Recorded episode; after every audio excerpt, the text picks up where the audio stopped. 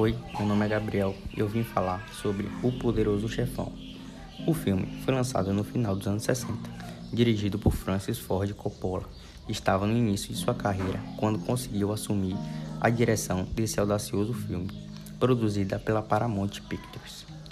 O filme seria uma adaptação do romance do escritor Mário Puzo. Mário Puzo é um famoso escritor nos Estados Unidos por seus livros sobre a máfia. O filme conta a primeira parte da família Corleone.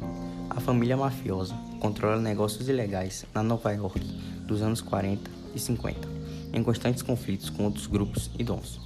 Comandada por Dom Vito Corleone, bastante respeitado por seu senso de justiça, ele é bastante racional e tenta passar isso a seus filhos, como não odiar seus inimigos durante suas negociações.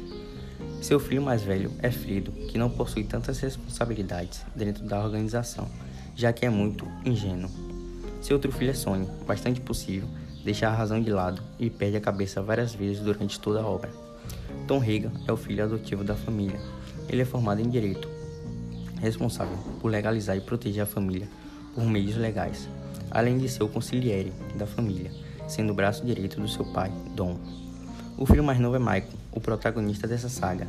Ele não gosta dos negócios da família e se mantém muito tempo afastado, fazendo faculdade. Nesse período, ele participa da Segunda Guerra Mundial, sendo o único da família a se alistar. Michael recebe medalhas por bravura e também é promovido a capitão. O filme é bastante tenso, apesar de que o diretor tenha tentado amenizar as cenas de violência ao máximo. O filme é recomendado para quem gosta de cinema, já que ele é considerado um clássico e está na história do cinema internacional, ocupando atualmente a segunda posição na lista de melhor filme da história dos Estados Unidos. Também indicado a 10 categorias do Oscar, ganhando 3 troféus. Há também suas continuações, Poderoso Chefão 2 e Poderoso Chefão 3, comutando a história seguinte da família Corleone. Há algumas lições bastante importantes a se tirar do filme, como a lealdade à sua família, que você deve proteger independente de tudo.